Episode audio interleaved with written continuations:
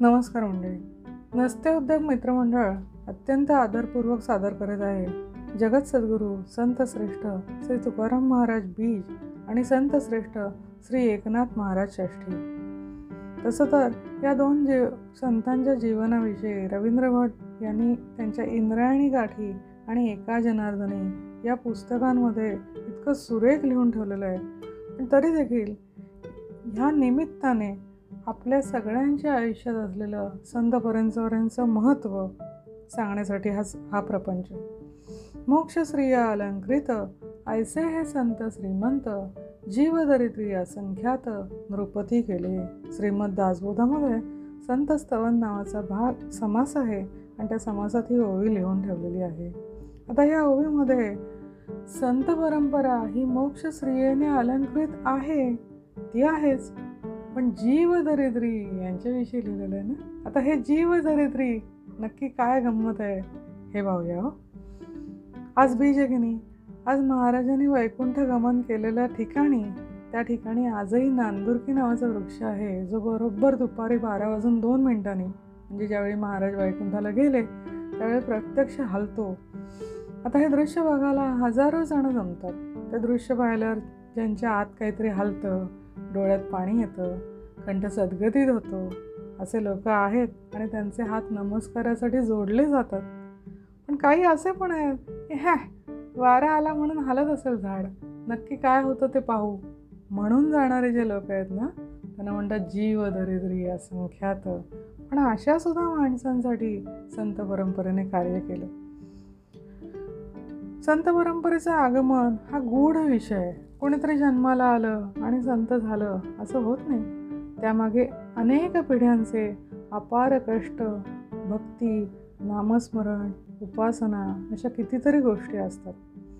श्री समर्थ रामदासांचं उदाहरण घेतलं तर चाळीस पिढ्या आधीपासून त्यांच्या कुळामध्ये सूर्योपासना चाललेली होती आणि जेव्हा त्यांच्या पिताश्रींना म्हणजे सूर्याजी पंतांना प्रत्यक्ष सूर्यनारायणाने दर्शन दिलं आणि वर माग असं सांगितलं.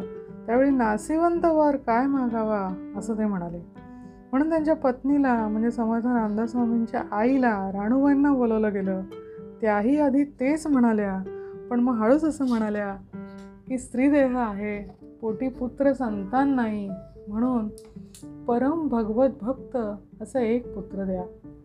आणि मग भगवान सूर्यनारायणाने भगवत भक्ती करून जगत विख्यात होतील असे दोन पुत्र आशीर्वादाच्या रूपाने त्यांना दिले. तुकाराम महाराजांचीही अशीच कथा आहे. त्यांचे पिता बोल्लोबा नेहमी पंढरीची वारी करत असत पण पांडुरंगाकडे कधीही काहीही मागत नसत. एका वारीला ते आपल्या पत्नीला म्हणजे कणकाईला घेऊन गेले. त्यांनी तिला बजावलं होतं की पांडुरंगाकडे काही मागायचं नाही. देवळाच्या गर्दीमध्ये नवऱ्या बायकोची चुकामुक झाली. बोल्लोबा पुढे गेले आणि कनकाई थोडी मागे राहिली. मग जेव्हा कनकाई एकटीच पांडुरंगाच्या मूर्ती पुढे आली तिथे काय झालं ते मी तुम्हाला सांगणार नाही पण त्यानंतर महाराजांचा जन्म झाला. अशी अनेक उदाहरणं सांगता येतील. काळानुरू संत परंपरेचं आगमन झालं. धर्मस्थापनेचे नर ते ईश्वराचे अवतार झाले आहेत.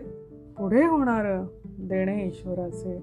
काही संतांनी सगळं सुख असतानाही देवाची भक्ती कशी करावी हे शिकवलं. काही संतांनी स्वतःला ताप असताना देवाची भक्ती कशी करावी हे शिकवलं. काही संतांनी देवाची प्राप्ती झाल्यानंतरही भक्ती आणि उपासना सोडू नये हे शिकवलं.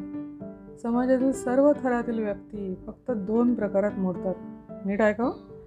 ज्याला कुणाची भक्ती करावी आणि कुणाकृपे करावी हे माहीत असणारी आणि त्याप्रमाणे वागणारी ज्ञानी परंपरा. आणि दुसरं जे कारंजले गांजले संसार प्रपंचात अडकलेले भीती आणि कामनिक भक्ती करणारे किंवा देवच न मानणारे लोक. याला म्हणतात अज्ञानी परंपरा. संतांनी सर्व माणसांना भक्ती शिकवली. आपण नेहमी म्हणतो संत परंपरेला लोकांनी खूप त्रास दिला. पण संतांना असं अजिबात वाटत नव्हतं. समोरून जो माणूस ज्या भागातून त्रास द्यायला आला क्रोधातून आला म्हणा लोभातून आला म्हणा मत्सरातून आला म्हणा त्या प्रत्येकाला क्रोधाला शांतीचं लोभाला दयेचं मत्सराला श्रीमताचं असं आगळं वेगळं उत्तर देऊन तो भाग त्या माणसापासून दूर होण्यासाठी संतांनी त्याला भक्ती शिकवली. गंमत महामंडळी परमेश्वराने प्रत्येक जाती धर्मामध्ये संत जन्माला घातले.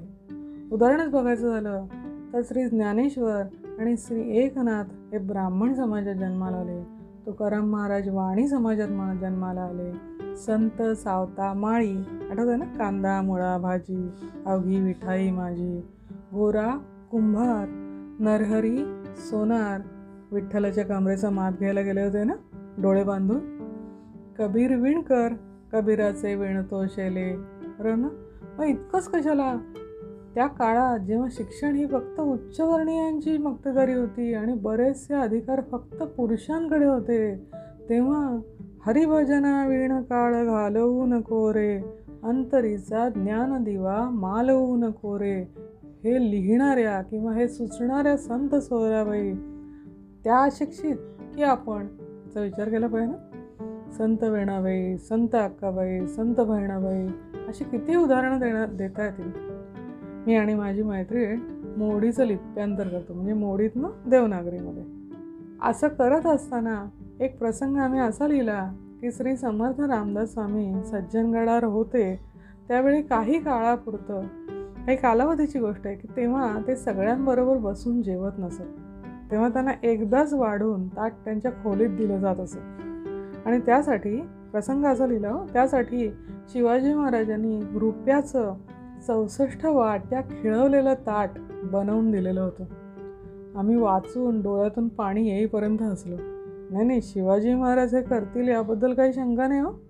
आणि समर्थ ते ताट लिहिलं संपवतील यातही काही शंकेचं कारण नाही. आम्ही हसलो याच्यासाठी की हाताशी सगळ्या आधुनिक सुविधा असलेलं स्वयंपाकघर कामाला बायका असताना आमच्यासारख्या कित्येक जणींना हा प्रश्न असतो की जेवायला काय करायचं?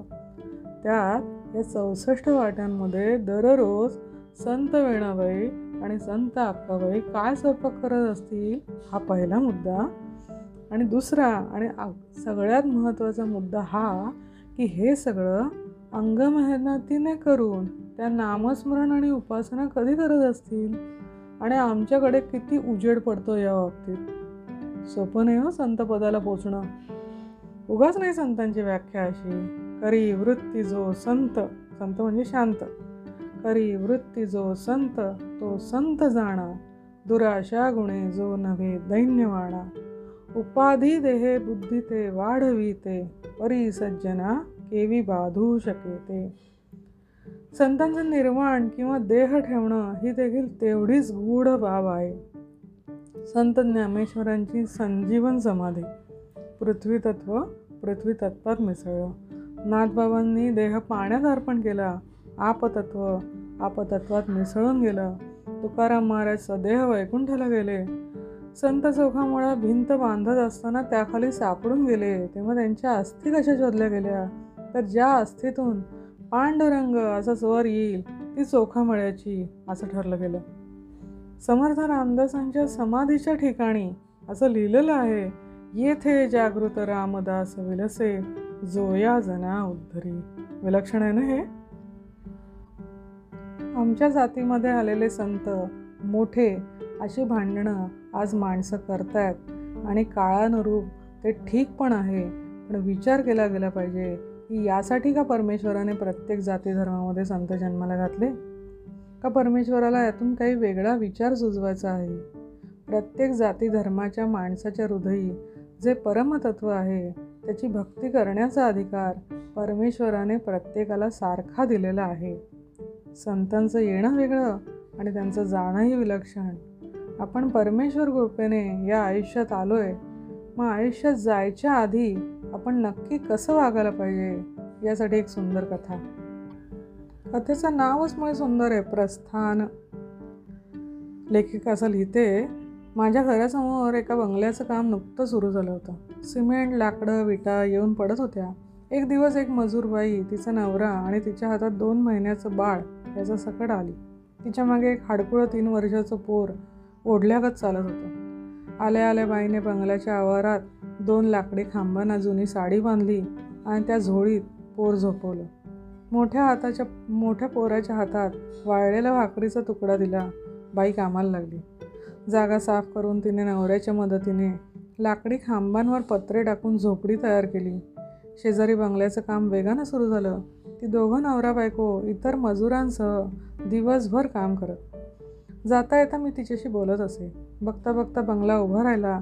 तिचे फाटक्या कपड्याच्या झोळीत झोपणारं पोरही आता दगड वाळूत खेळायला लागलं. पावसाळा सुरू झाला. तशी तिची रवानगी बंगल्यातल्या अर्धवट बांधलेल्या खोलीत झाली. मी तिला कधीही आरामात बसलेलं बघितलं नाही. बंगला बांधणारा कंत्राटदार दोन चार दिवसात कधीतरी यायचा. मालक तर महिन्या दोन महिन्याने उगवायचा. एरवी ही दोघं दिवस रात्र मेहनत करत. दिवसभर ती मुंगीसारखी सतत काम करत असे. आमच्या बोलण्यात ती मोठ्या हौशीने घराच्या बांधकामाविषयी झालेल्या कामाविषयी सांगायची. हळूहळू बंगला पूर्ण झाला मग प्लास्टर लवकरच झालं. बंगल्याला आतबाहेर सुंदर रंग दिला गेला बंगला छान छान सजायला लागला. एक दिवस मी सहज खिडकीबाहेर पाहत होतं. तो घरासमोर एक ट्रक आला त्यात कुदळ फावडं टोपल्या असं सामान होतं. ड्रायव्हर त्या बाईशी बोलला तिने लगेच टोपलीत मुलाला ठेवलं. मोठ्या मुलाला ट्रकमध्ये उभं केलं तीही ट्रकमध्ये चढली. ट्रक निघाला. तेवढ्यात एक वळण घेऊन तो आमच्या घराजवळनं जाऊ लागला तेव्हा आमची खिडकीतून नजरानजर झाली.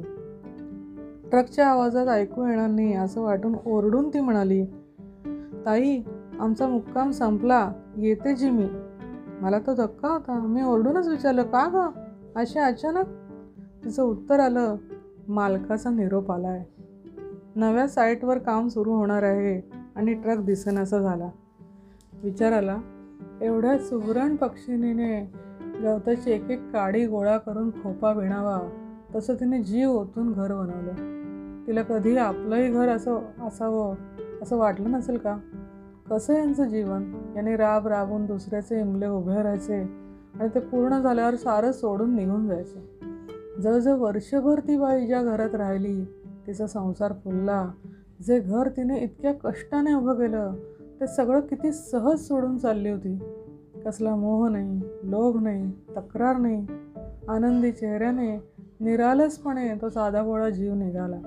कुठल्या तरी अज्ञात साईटवर पुन्हा कोणा दुसऱ्याचे घर बांधायला माझ्या मनात विचार आला जीवन यांना आपल्यापेक्षा जास्त चांगलं कळलेलं नाही का?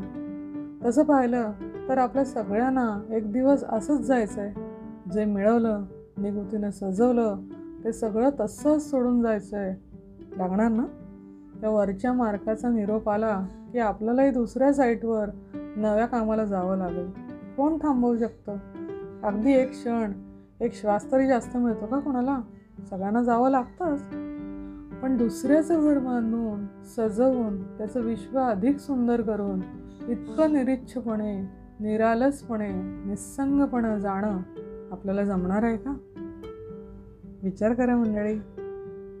थँक्यू